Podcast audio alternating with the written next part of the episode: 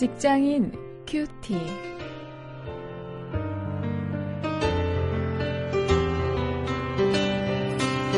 여러분 안녕하십니까? 2월 7일 오늘도 계속해서 창세기 39장 19절부터 40장 7절까지 그리고 14절 15절 말씀을 가지고 요셉을 함께 묵상하십니다. 오늘의 제목은 Ownership, 주인의식입니다.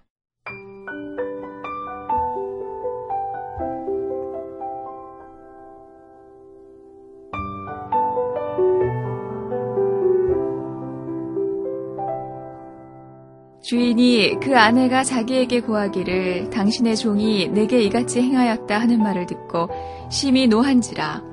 이에 요셉의 주인이 그를 잡아 옥에 넣으니 그 옥은 왕의 죄수를 가두는 곳이었더라. 요셉이 옥에 갇혔으나 여호와께서 요셉과 함께 하시고 그에게 인자를 더하사 전옥에게 은혜를 받게 하시매 전옥이 옥중 죄수를 다 요셉의 손에 맡김으로 그 재반 사물을 요셉이 처리하고 전옥은 그의 손에 맡긴 것을 무엇이든지 돌아보지 아니하였으니 이는 여호와께서 요셉과 함께 하심이라. 여호와께서 그의 범사에 형통케 하셨더라. 그 후에 애굽 왕의 술 맡은 자와 떡 굽는 자가 그 주 애굽 왕에게 범죄한지라.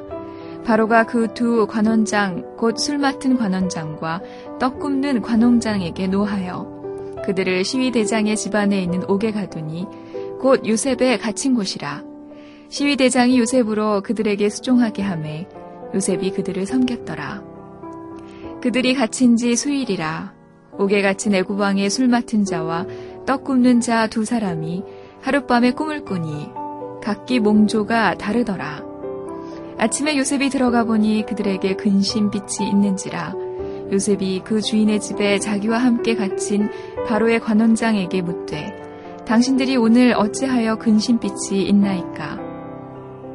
당신이 득이하거든 나를 생각하고 내게 은혜를 베풀어서 내 사정을 바로에게 고하여 이 집에서 나를 건져내소서. 나는 히브리 땅에서 끌려온 자요 여기서도 옥에 갇힐 일은 행치 아니하였나이다.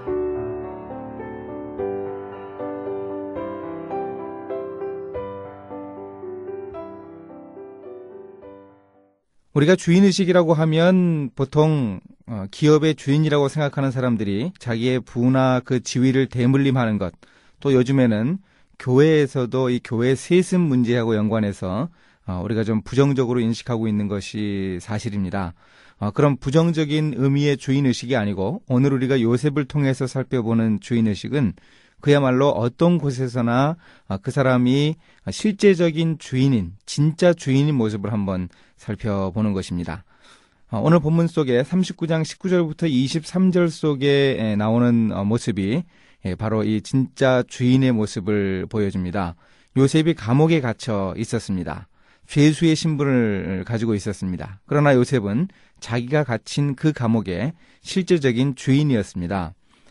요셉은 보디발의 집에서 종살이를 할 때에도 하나님이 함께 하셔서 그곳에서도 주인 역할을 했죠. 요셉의 실제적인 주인이었던 이 보디발이 자기의 음식 외에는 그 어떤 것도 간섭하지 않을 정도로 모든 것을 맡길 정도로 그 보디발 집의 실제적인 주인은 바로 이 요셉이었습니다. 그런데 감옥에서도 그 종살이보다 더 힘들다고 할 수 있는 옥살이에서도 요셉은 감옥의 모든 실무를 담당했습니다. 전옥, 그 교도소장이 어떤 일도 돌아보지 않을 정도로 요셉은 맡은 일을 완벽하게 처리했습니다. 그런데 이런 주인의식을 가지고 진짜 주인 노릇을 하는 요셉인데 이 요셉은 그곳을 떠나고 싶었다고 하는 것을 우리가 40장 14, 15절에서 볼 수 있습니다. 이 주인의식 가지고 주인 역할을 하던 요셉인데요. 그 감옥을 평생 직장이라고 생각하지는 않았기 때문입니다. 그래서 감옥을 벗어나고 싶어 했습니다. 술 맡은 관원장에게 해몽을 해 주었습니다. 그러자 이 아마 관원장이 이 소원이 뭐냐 이렇게 물었겠죠. 혹은 그것을 묻기도 전에 요셉은 자신의 억울함을 호소했습니다. 자기는 이렇게 이곳에 와서 감옥에 갇힐 일을 하지 않았다고 자기 억울함을 호소하면서 감옥에서 좀 벗어나게 해줄 것을 간청하는 모습을 우리가 40장 14, 15절에서 볼 수 있습니다. 주인의식을 가진 사람, 오너십을 가진 사람이 이런 모습을 보여서야 되겠습니까? 그런데 이것이 문제될 것이 없습니다. 그 다음 모습을 통해서 우리가 확인할 수 있습니다. 40장 4절부터 7절에 보면 거기에 오너십을 가진 사람이 어떤 직장생활하는 태도로 보여주나 우리가 볼 수 있습니다. 이 주인의식, 오너십이라고 하는 것은 평생 직장 개념을 가지고 한 직장에 들어가서 그곳에서 정말 죽을 때까지 일하는 그런 태도를 말하는 것은 아닙니다.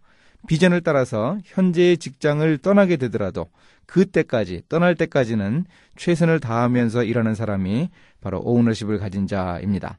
요셉은 2명의 전직 고관 제수들을 수종들라는 그런 명령을 받았습니다. 그러나 7절에서 분명히 이야기해 주는 것은 그들도 요셉과 함께 갇힌 이 죄수의 신분이었습니다.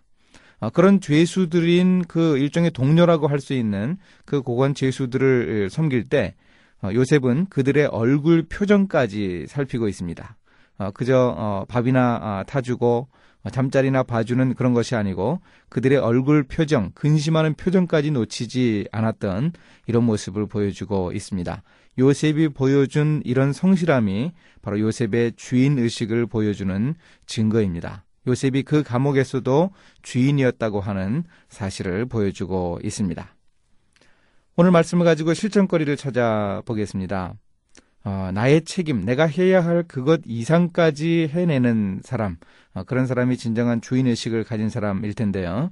그런 일거리, 오늘 내가 할 일 속에서 그런 일이 어떤 것일까 한번 좀 찾아보고 생각을 해보죠. 또 주인의식은 주제넘게 나서는 것이 아닙니다. 내가 꼭 해야 할 일, 남들이 하기 싫어하는 일, 그런 일을 찾아내어서 하는 것이죠. 우리가 그렇게 우리의 직장생활을 감당할 수 있기를 바랍니다. 이제 함께 기도하시겠습니다. 요셉과 함께 하신 하나님, 일터에서 주인의식을 가지고 일하겠습니다. 윗사람의 고난을 월권하기보다 굳은 일까지 감당하겠다는 그런 자세로 일하게 하옵소서. 우리 일터에 이런 주인의식을 가진 사람이 많아지게 해 주옵소서.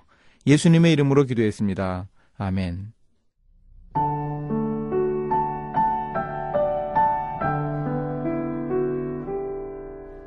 회사의 실질적인 주인은 누구입니까? 바로 주인의식을 가지고 일하는 사람이 그 회사의 실질적인 주인입니다. 자, 미국의 한 석유회사에 아치볼드라는 이름보다 한 통에 $4라는 별명으로 더 잘 알려진 직원이 있었어요. 그의 별명은 바로 회사의 광고 문구였습니다. 출장을 자주 가는 그가 호텔 숙박부에 자기 이름을 써넣으면서 항상 자기 회사의 광고 문구인 한 통에 $4라고 써넣었기 때문이죠. 이 소문을 그 회사의 오너인 로펠러가 들었습니다. 회사를 그토록 사랑하는 직원이라면 한번 보고 싶다고 하여 만나게 되었죠. 그 후 아치볼드는 로펠러의 뒤를 이어 석유왕이 되었습니다. 자, 주인의식을 가진 자가 주인이 된 예입니다.